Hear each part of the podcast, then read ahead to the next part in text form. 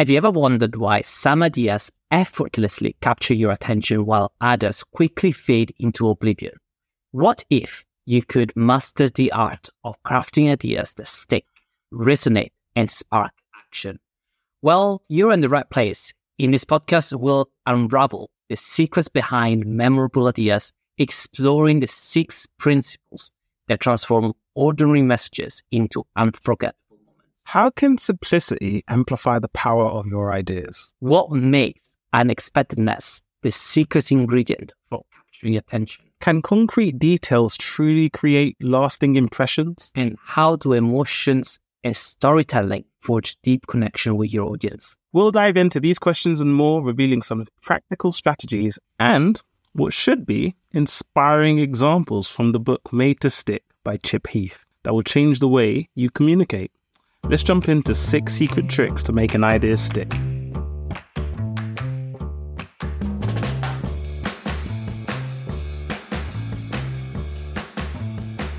Number one, let's talk about being simple. The principle of simplicity emphasizes the importance of distilling complex ideas into their core essence. By removing unnecessary details, jargon, and complexities, we can make our messages more easily understood and memorable. So, in a workplace setting, imagine a team leader trying to convey a new project strategy to their team. Instead of presenting uh, a typical waterfall diagram with all the plans and technical jargon, the leader simplifies the message by focusing on the main objective and the three key steps required to achieve it. This simple and concise approach helps team members grasp the core ideas and stay aligned with the project goals, which I find also helps throughout time when they go back in their memory to what's important. Remember what the three main goals here were. I also find this quite useful because when you start using technical jargons or things that could be confusing acronyms, you lose people's attentions altogether, right? They start focusing on, uh, oh, what does that mean? And what does this mean? And then you just lose them and uh, you have to recover from that and you derail the whole meeting, doesn't it? Yeah. And on many a project, people, when they check out, because of just the, the, the vocabulary or wording you used or the fact that you didn't paint the picture before trying to get everyone to jump in, um, it's hard to win them back.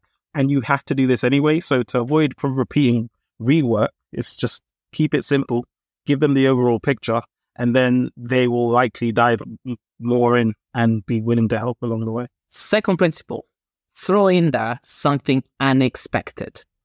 Now, the unexpected principle involves capturing the attention by introducing an element of surprise or curiosity into our messages. When we deviate from the predictable pattern, our ideas become more memorable and engaging. It's a well known observation that unexpected or surprising content leads to capture attention that generates more sharing and engagement on social media, for example. And think about all the advertisements that you may have seen. Maybe think about the Super Bowl ones, think about uh, something that has come around for Christmas, and just ask yourself for a second, what do you remember of it? And the likelihood is that you will remember something that you weren't quite expecting from the advert. And I know that um, having been having been at, at, an international school, which was American, the Super Bowl was quite a big thing. And I remember one time being introduced to the Super Bowl advertisement. Mark, I don't know if this, that's something that uh, that you've ever looked into. Well, Super Bowl advertisement for the Super Bowl. Yeah, I've seen yeah. a number of the ones that come what during Super Bowls. Like they get really big and famous because if you make it onto there, you've advertised for a while. But an advertisement of the Super Bowl that's not during it, I don't know. I don't. I don't. No, no, no. Advertisement on during the Super Bowl. Yes, I've seen. So. Ones, yeah so, something that was, I would say almost mind blowing, but definitely something that I remember from probably about, what is it, 15 years ago, was this advert uh, that was about NFL fantasy league picking. And the campaign met, the campaign was called Pick Me. And what you had was a bunch of football players that they were doing things that were utterly unexpected. And one that really blew my mind was essentially an NFL player that charged with a ball into a car and literally threw himself through one window of the car and came out from the other. That's the level of precision and power that this guy had. And then at the end of it, he did some sort of like a roly poly and said, pick me. But that was unexpected. And, uh, you know, it was one of probably like 15 different players, but it really stuck to mind. And it just goes to show the point that if you do something which is unconventional, it can spark curiosity, intrigue, and even trigger an emotional response that prompts people to share it with others. It's kind of f- funny because when you said adverts, what I was thinking of was the ads that you just don't know what they're for. Like you have to wait until the end. Like there's just a, a mother driving their child to the shop and then picking up a pair and arguing with the cashier and then going out to party at night and like all of these lovely activities. And then in the end, it's like Trojan, stay protected. Like what? What? Where did this? Why was the whole plot line there? And oh mate, like condoms advertisements are the finest advertisements I've actually seen in TV. The, the, the, best the best one I've seen was like this child literally screaming his lungs, saying that uh, he wanted a sweet, he wanted a, some sort of chocolate in the supermarket, throwing a full parasols, like stumping the feet, stumping the hands, and then there is like this line that comes up: "You should have used a condom." See, unexpected and actually quite apt. I, I give it that. It's um, it's key. Well, okay. Number three, I'd call it KICK, which is keep it concrete. It's all about concrete. The principle of concreteness involves using tangible and vivid examples, details, and language to make abstract ideas more relatable and memorable. Uh, think of that abstract idea Val just said about having a kid kicking the tantrum. But by making our, our messages concrete, we help our audience visualize and connect with the information. So, take for example this workplace scenario. Imagine a manager who wants to convey workplace safety. Instead of sharing generic safety guidelines, the manager tells a story. And this story is about an actual incident that occurred in the industry, providing specific details about the consequences and how it affected individuals. By painting a more vivid picture of the potential risks, the manager makes the importance of safety concrete and memorable for the employees. This I had in a direct encounter with when I was in uh, I believe it was Muscat in Oman. Not even in Muscat. Yeah, yeah, yeah, yeah. I was there, and I was doing an entirely a safety training, and I had this experience because there was a lot of practicals. I had to put on gas masks. I had to run around uh, in case of a fire because I was going to a very dangerous area within the desert. Now, all of that happened, and it was fine. It was just normal. And then the instructor tells a story. and the story they say is about practically confined spaces.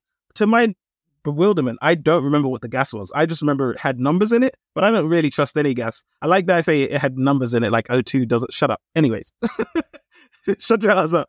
I see Val smiling over there. But in, any case, it was, and the story was how there was always one person inside doing the confined works and the second person who was on top who was supposed to be their watch. Now, the first person seemed to stop responding and fall down. So the second person gets in to check in. Then he falls down. Then another person comes, and it was like I, I I feel like I might be exaggerating, but honestly, it felt like 14 people went into that hole. And they were like, and they all died. And I was like, what is this? and they're like, yeah, that's the site you're going to, Mark. Don't worry about it. You're going to go there. It's going to have these. Like, wait, why did you tell us that story? I was like, yeah, they all died. This is it. I'm just saying, wear your mask. So like, no, what's the principle here? Like, yeah, don't go into no confined spaces. And so I, the fear, firstly, the fear of God and it was very yeah it was much more vivid. And the way once he told this story everyone was like no is this on correctly? No i know it's on my face but is this gas mask protecting me? I don't want any of that. It worked wonders in making sure it was like visceral. It was very uh vivid and uh it drew it to the imagination. On top of that i fully forgot they showed us a video where they reenacted the situation with the only survivor so yeah, it, that that was pretty concrete. I'm starting to see some patterns here, Mark. So for, for all the listeners, Mark and I, with uh, with some other friends, uh, we went to Tannis Farm last Halloween. Oh God!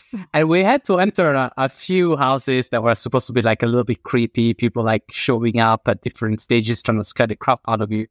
Now there was me in the background trying to make friends with all these people, saying "Hello, hello," trying to defuse the situation, and there was Mark like probably like in a corner somewhere, whenever I saw Musk was a little bit terrified. But now it explains why you have I just made that up. I was like, wait, I wasn't scared at all. Everyone else, he just gonna throw up a whole. That was a whole lie. PTSD. You have a PTSD. Oh my god! I was like, maybe he's telling the truth. Up until the point he says Mark was in a corner, terrified, as we both walked unamused through all these actors and actresses. Hmm. I'll take, I'll take it when it's true. In this case, it's not. What's the fourth one, Val? Get, get to what?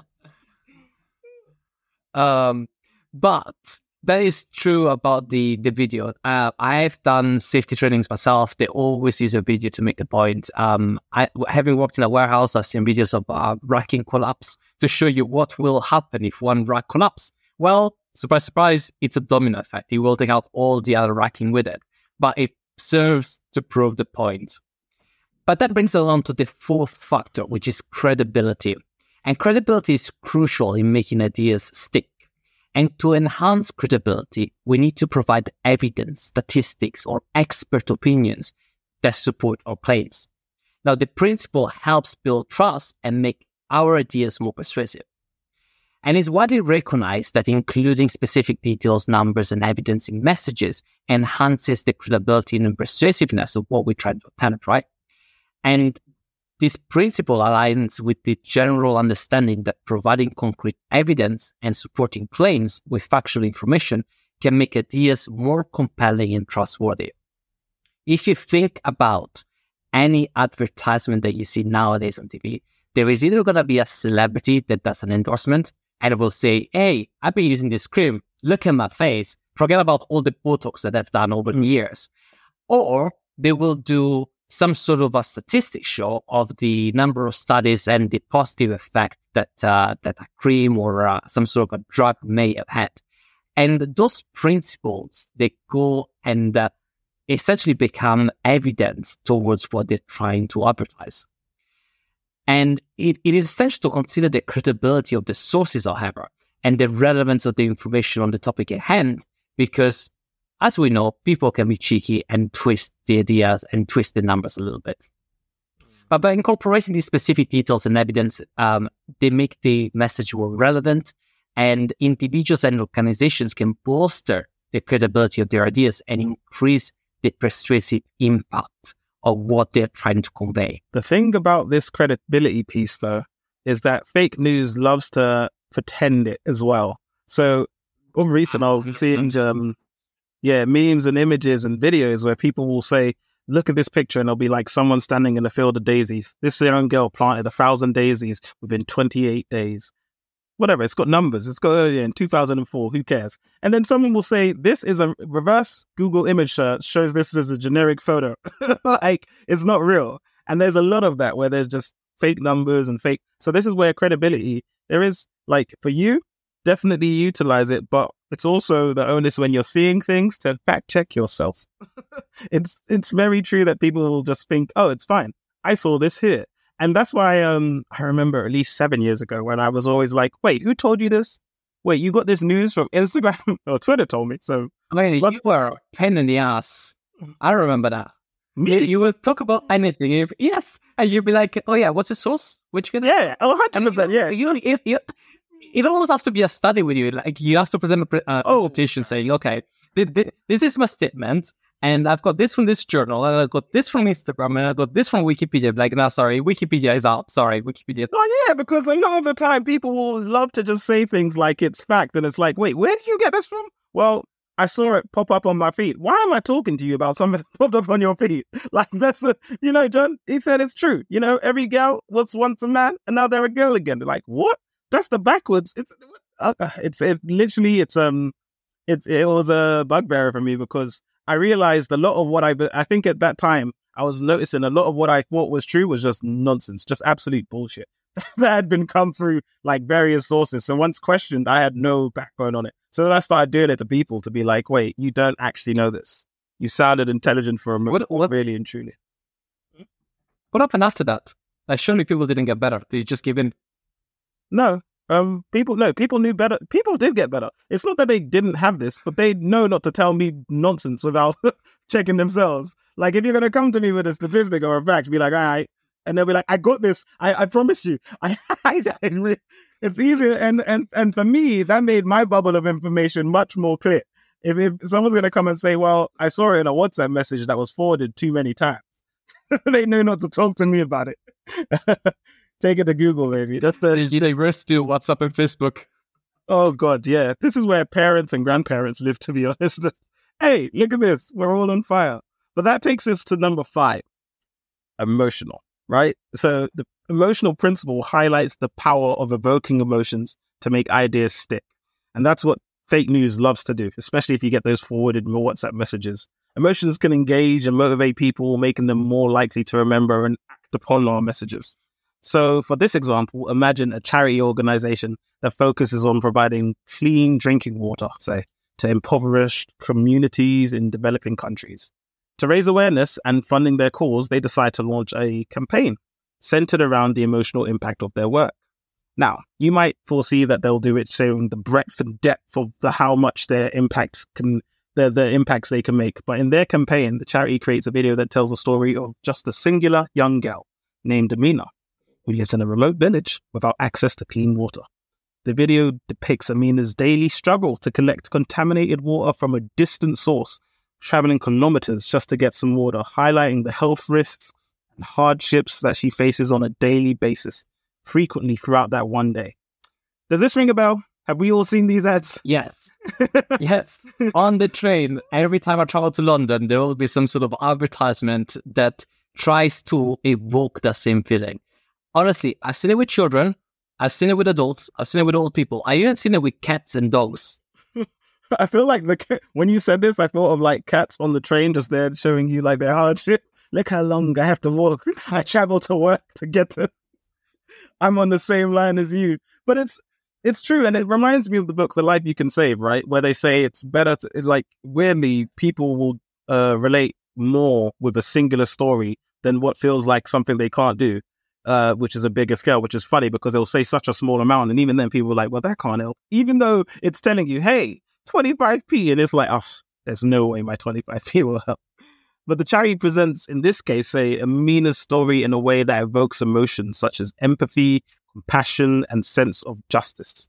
Or, no, not even justice. I'd say it's injustice. They showcase the impact that clean water can have on Amina's life, her health, education, and overall well-being. Like it's the it's the super solution here. They also highlight how a relatively small donation, like these 25p's or 50p's or one pound, one dollar, can provide clean water to Amina and others like her, which is actually it's unimaginable, I guess, in the scale of where we live versus what's actually uh, how how simple solutions can be uh, met, but it doesn't seem real. But by doing it in this by presenting Amina's story and leveraging these emotions, the charity aims to create a deep connection with viewers. They want to inspire empathy and a sense of urgency, prompting viewers to take action and support this cause. So, through the emotional appeal, the charity aims to make audiences remember the importance of clean water and the impact it can have on individuals and communities.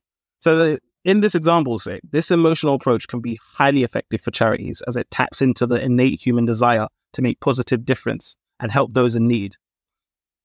But you don't have to limit it to charities. If you think about all the pleas and Kickstarters and just idea generated where people ask for your requests, they do it by trying to leverage emotions too. So charities can create memorable and impactful campaigns, but so can you. and these can inspire action and generate support for any cause. Are you using this, by the way, Val, for your marathon that you're going to need support on? I'm guessing. It's it's so funny. I was literally going to talk about that now. as we were going, as we were going through this, I was thinking, why, why am I not using this principle to try to get money off people? you should. So, just for context, right? Uh, I, have talked about this before, but I'm running the 2024 London Marathon, um, and I'm raising money for uh, St. John Ambulance. Now, I'm not asking you money directly right now, however. I was thinking, how can I make a very appealing story? And I'm thinking, you know, I'm not so much talking about uh, following step by step, but I could, but certainly I can talk about a story because, you know, I was part of the charity and I was, I've done a lot of work with them. I can certainly put together like an emotional appeal. I can certainly put together some credibility and concrete things. I can really use this and make this stick. You know, ah, now with a book, make a stick. like the thing is, it's like I said. So it's it's that when you need support in terms of money, if you need support in terms of followers, if you they usually use emotional appeal to do it. And it's funny because it's such a delicate way. You don't make it seem selfish. You make it uh, evoke emotions from people. Sometimes they'll just say by saying it's simple, like it's so simple. All you have to do is. I realize that on this podcast we do it ourselves. Like, hey man, just give a like.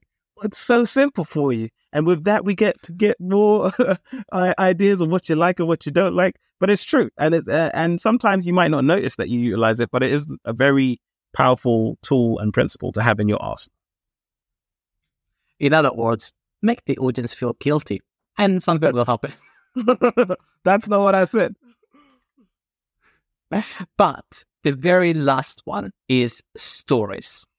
Now, the principle of storytelling involves using a narrative to convey an idea. Stories have got a unique ability to engage and captivate an audience, making them an effective tool for conveying memorable messages. There's been a study published in a journal of marketing research by researchers called Garous, Wagner, and Kamar in 2016, which demonstrated that stories are more engaging and memorable than plain facts.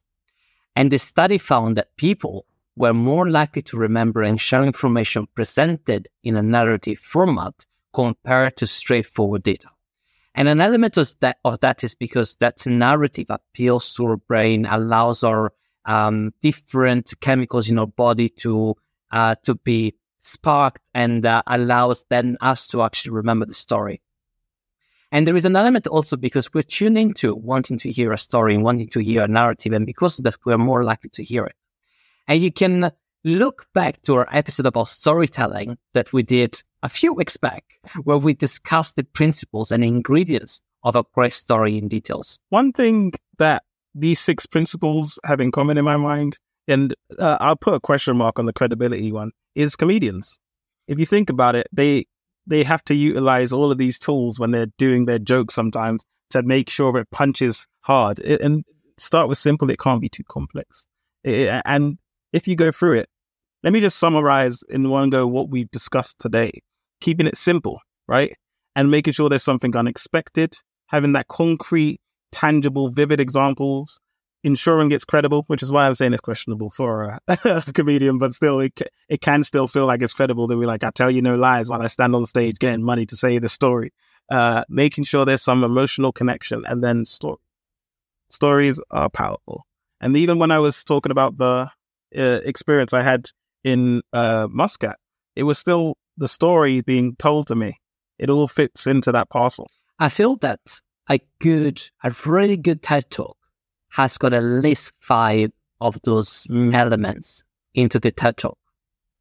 It has to be simple. There will be an unexpected factor. I mean, if you think about um, Bill Gates, he was doing a TED Talk about uh, malaria, and he's released mosquitoes in the middle of the TED Talk. You know, talk about unexpected, right?